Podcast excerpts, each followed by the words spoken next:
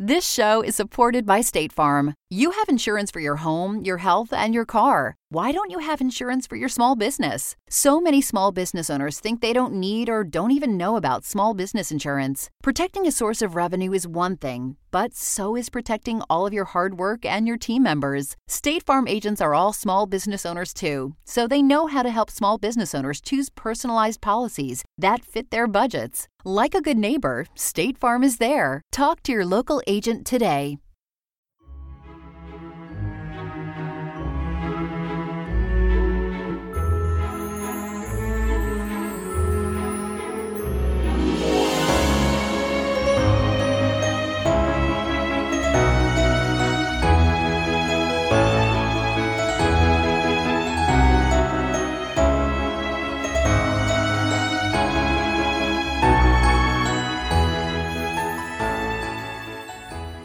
Welcome back, everyone, to 1001 Greatest Love Stories and another great story from Susan Glaspell.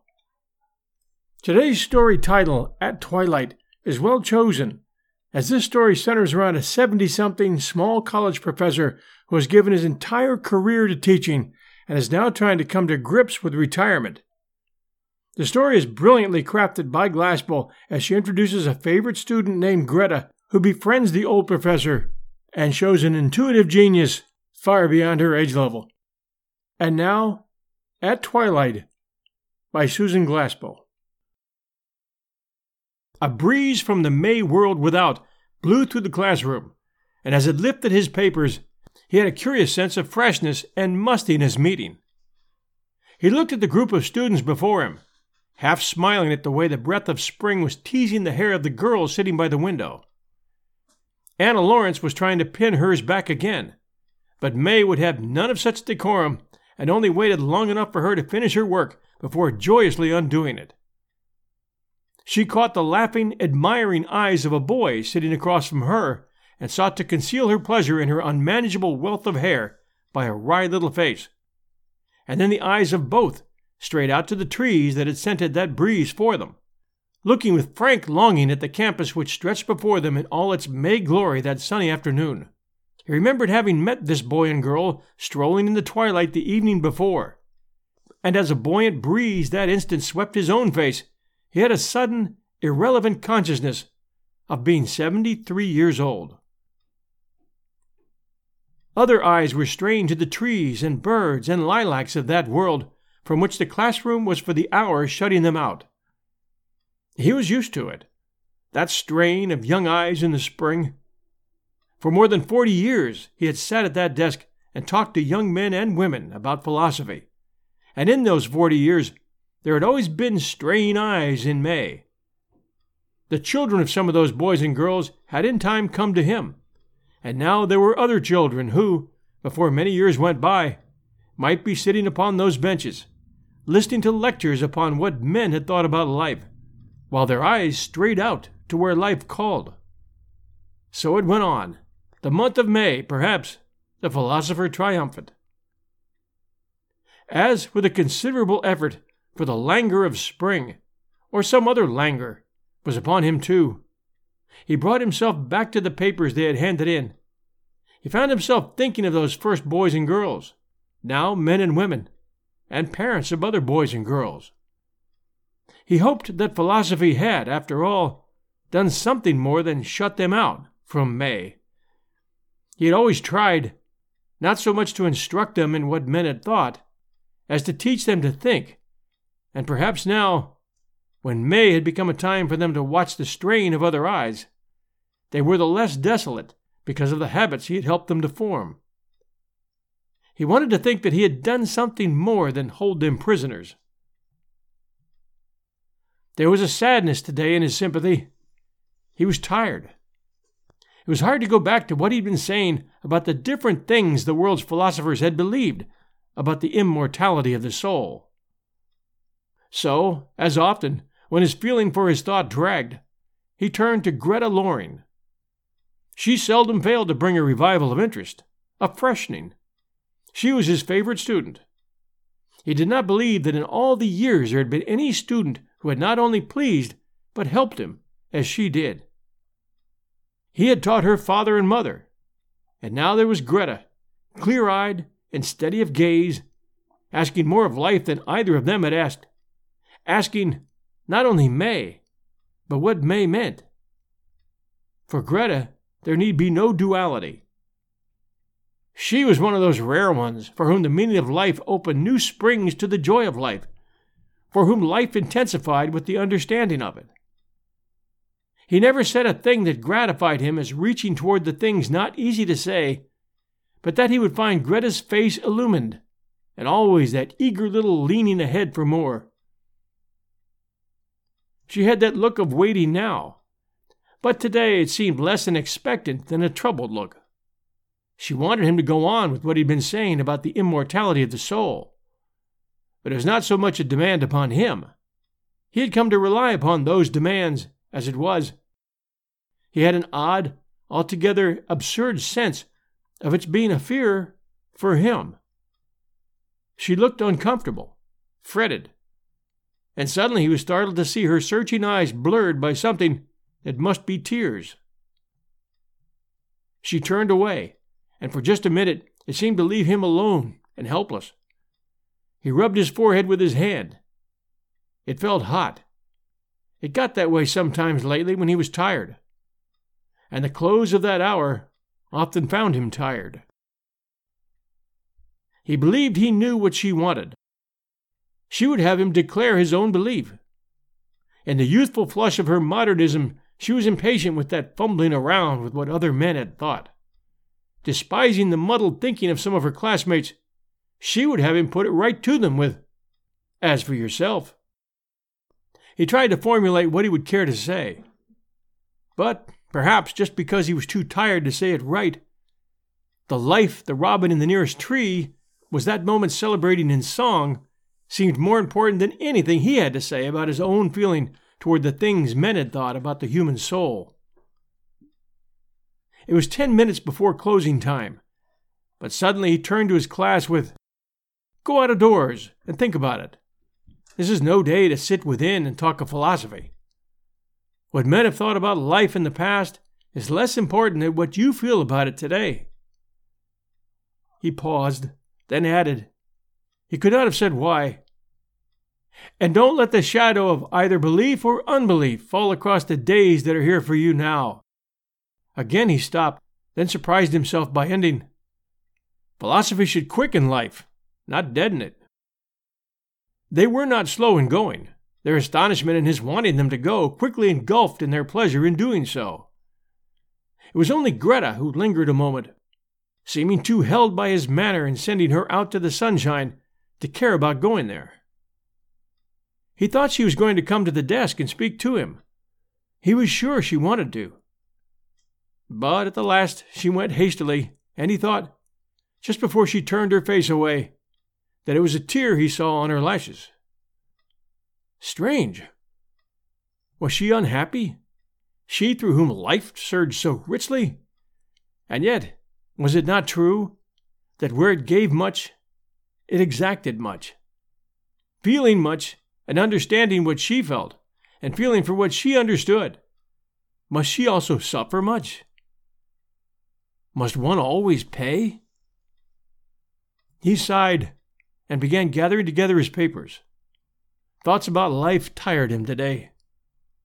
On the steps he paused, unreasonably enough a little saddened as he watched some of them beginning a tennis game.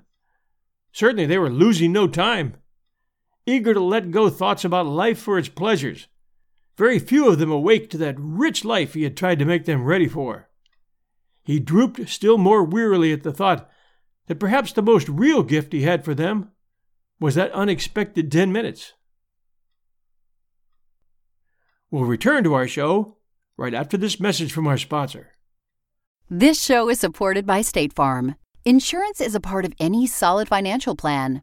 Making sure you have the important things in life covered is one of the best ways to give yourself a little breathing room when things go awry. It's important to protect not only your business, but yourself as a business owner and all current and future team members. State Farm agents know what it takes to run and protect a small business because State Farm agents are all small business owners. And they live and work in your community, so they're deeply attuned to what's happening with other small businesses in your market. If you have a small business and are interested in making sure you're protected, reach out to your local State Farm agent to learn more about what you need. They'll help you find the right policy at the right price for your business. Like a good neighbor, State Farm is there. Talk to your local agent today. Remembering a book he must have from the library, he turned back.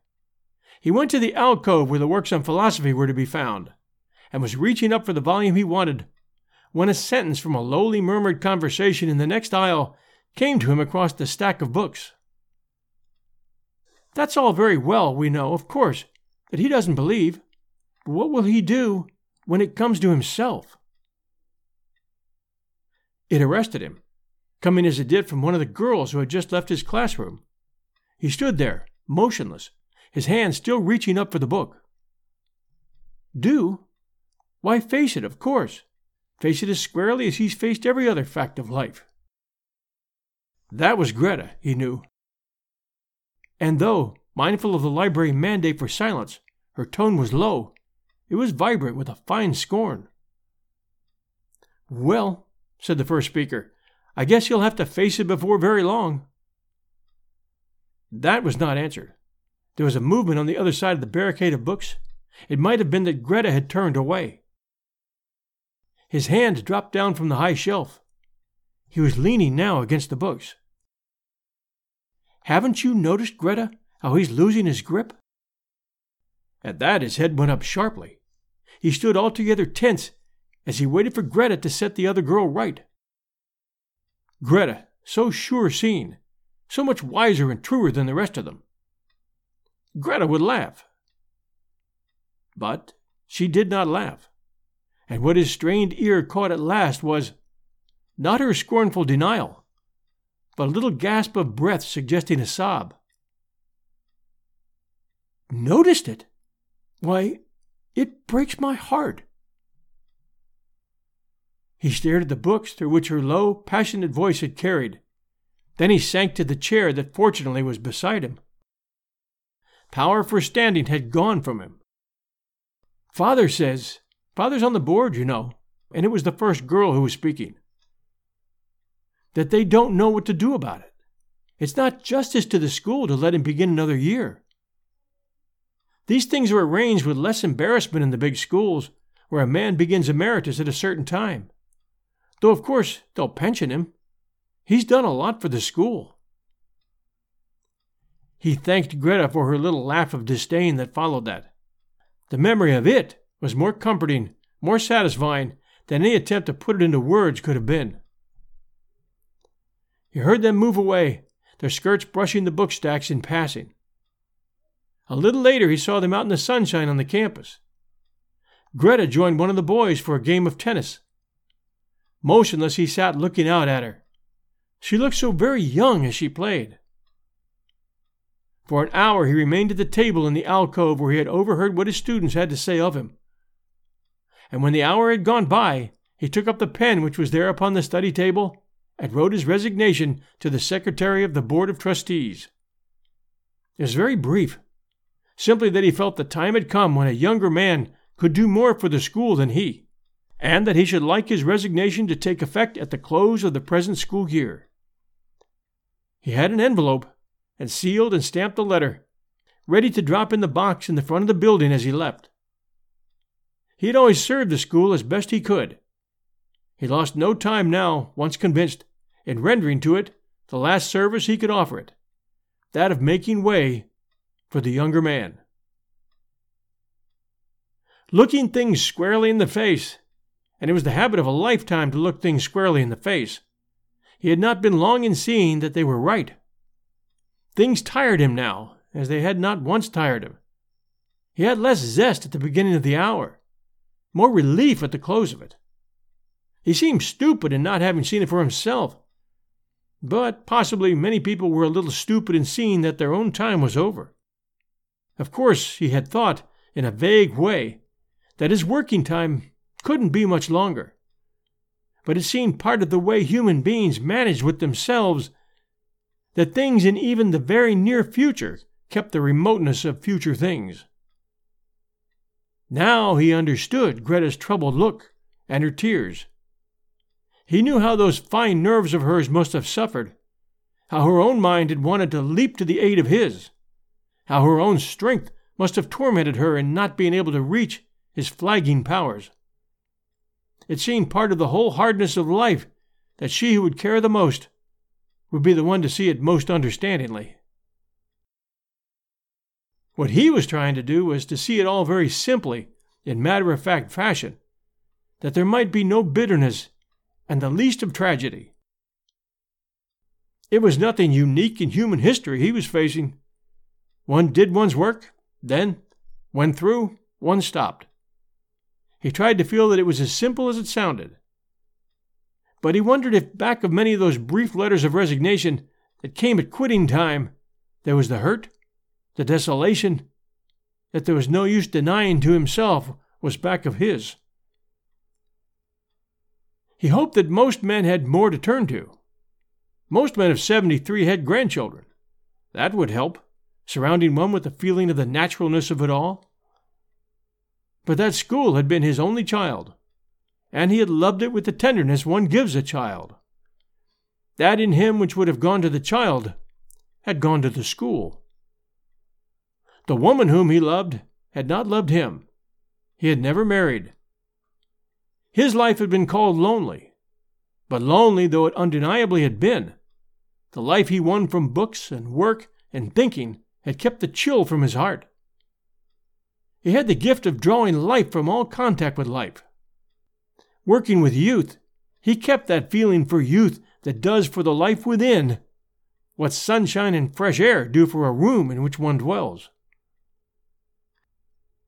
It was now with the loneliness that blights seemed waiting for him. Life used one, and that in the ugly, not the noble sense of being used.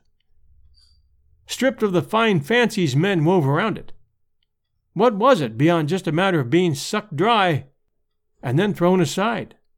Why not admit that and then face it? And the abundance with which one might have given, the joy in giving, had no bearing upon the fact that it came at last to that question of getting one out of the way. It was no one's unkindness. It was just that life was like that.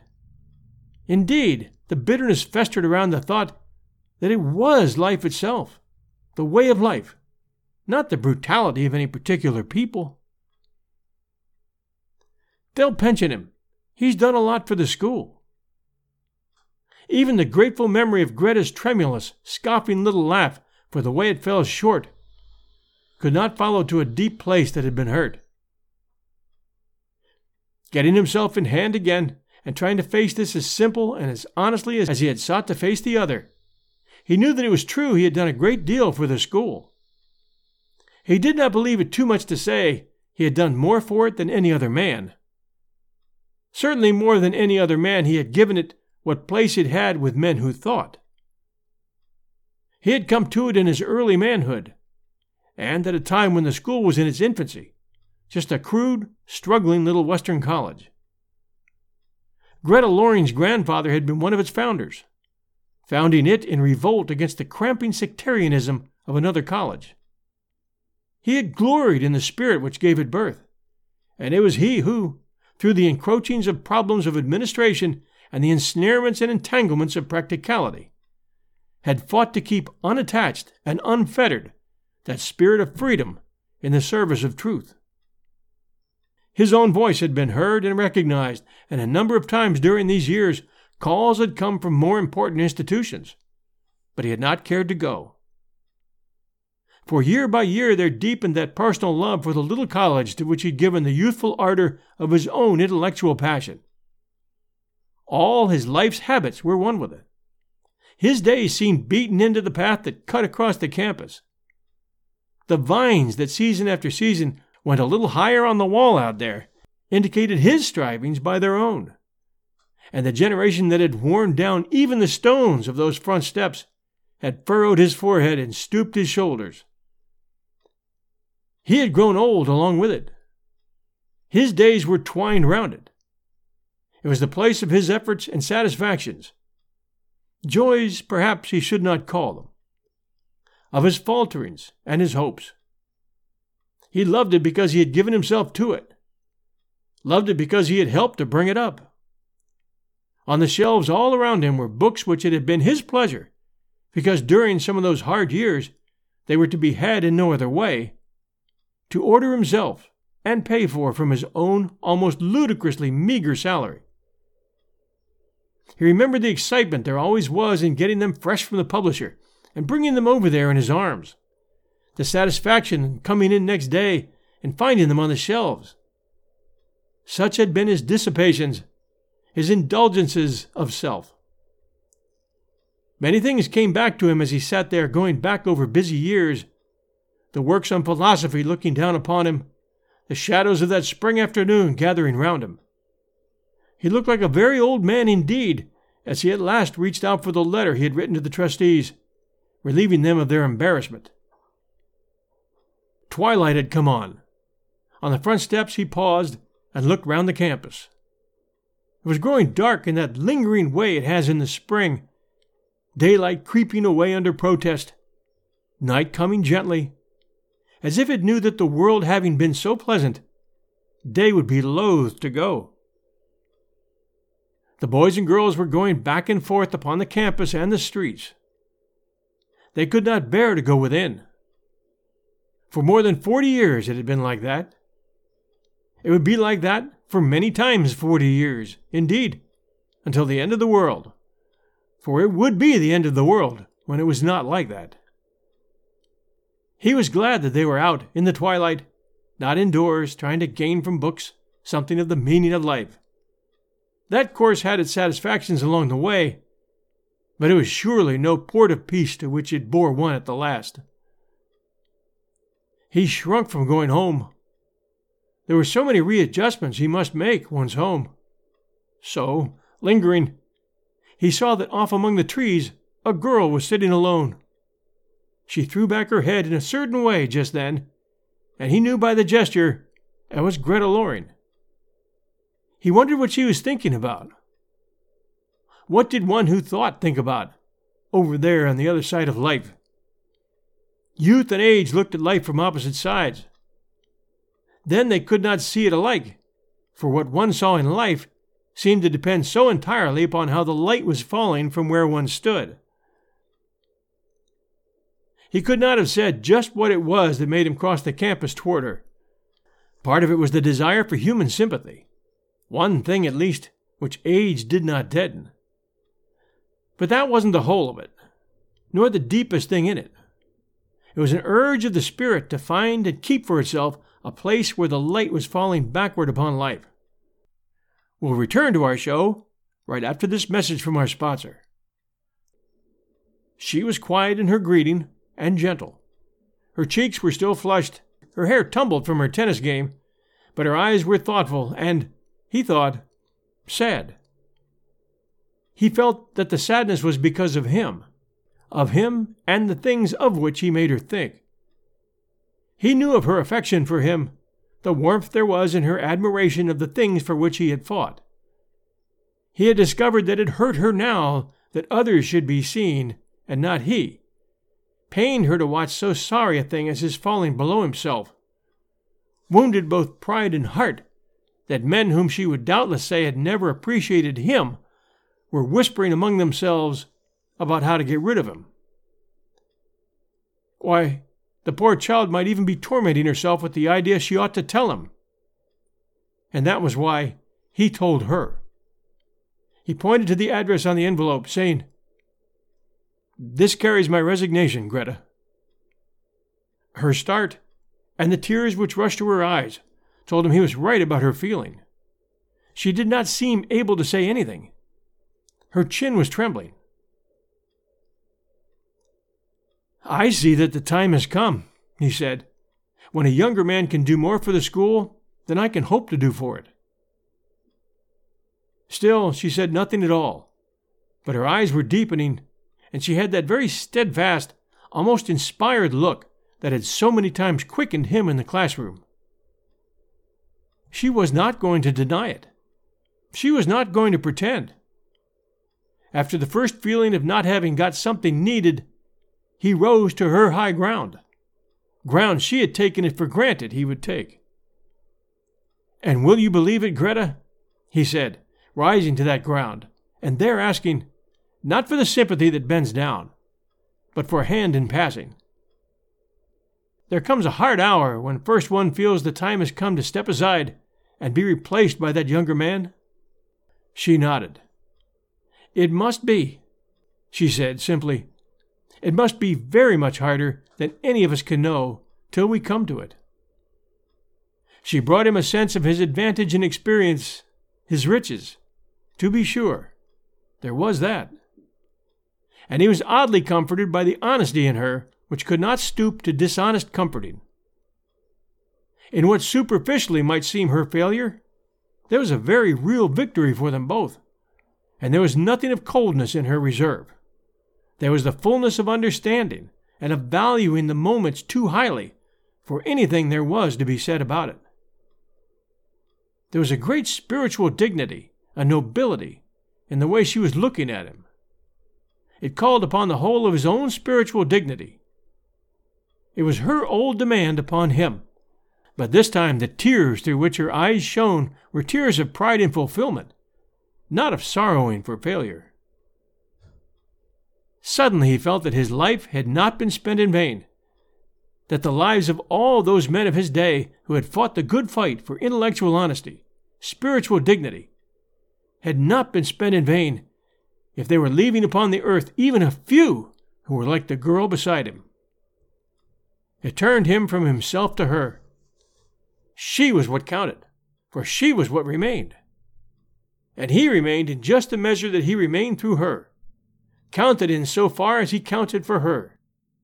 It was as if he'd been facing in the wrong direction, and now a kindly hand had turned him around. It was not in looking back there he would find himself. He was not back there to be found. Only so much of him lived as had been able to wing itself ahead, on in the direction that she was moving. It did not particularly surprise him that when she at last spoke, it was to voice a shade of that same feeling.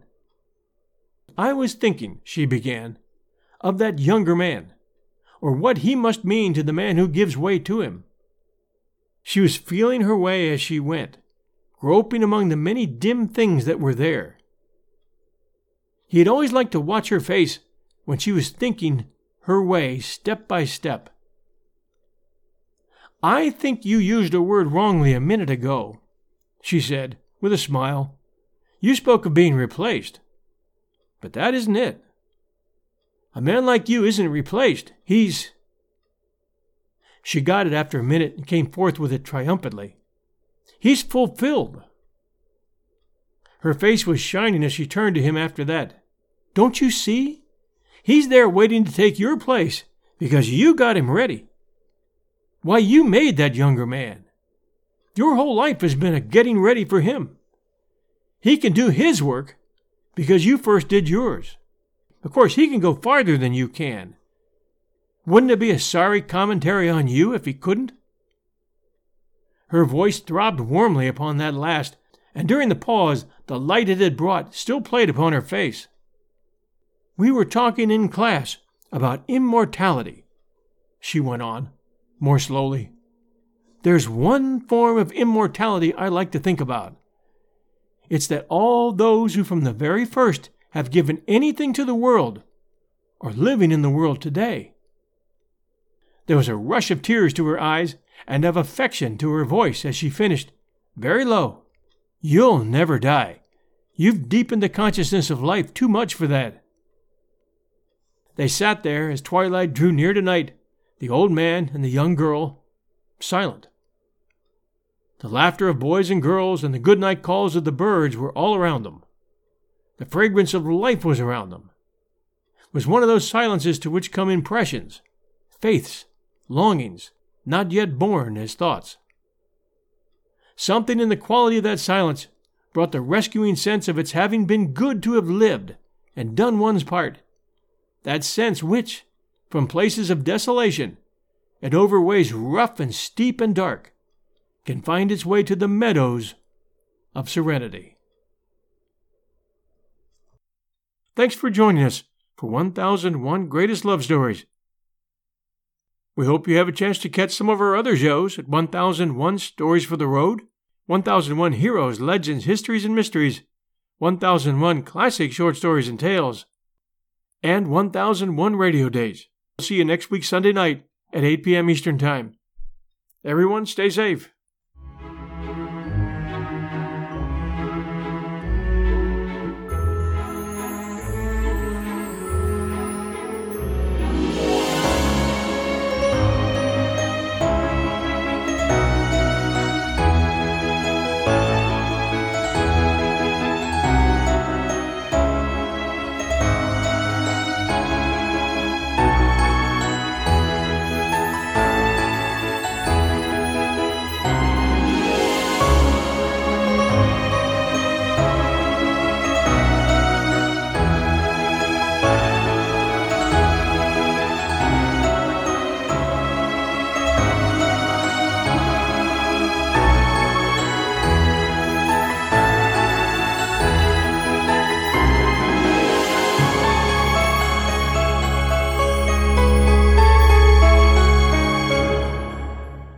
Thanks to State Farm for supporting this show and helping our listeners protect their businesses and lives. Like a good neighbor, State Farm is there. Talk to your local agent today.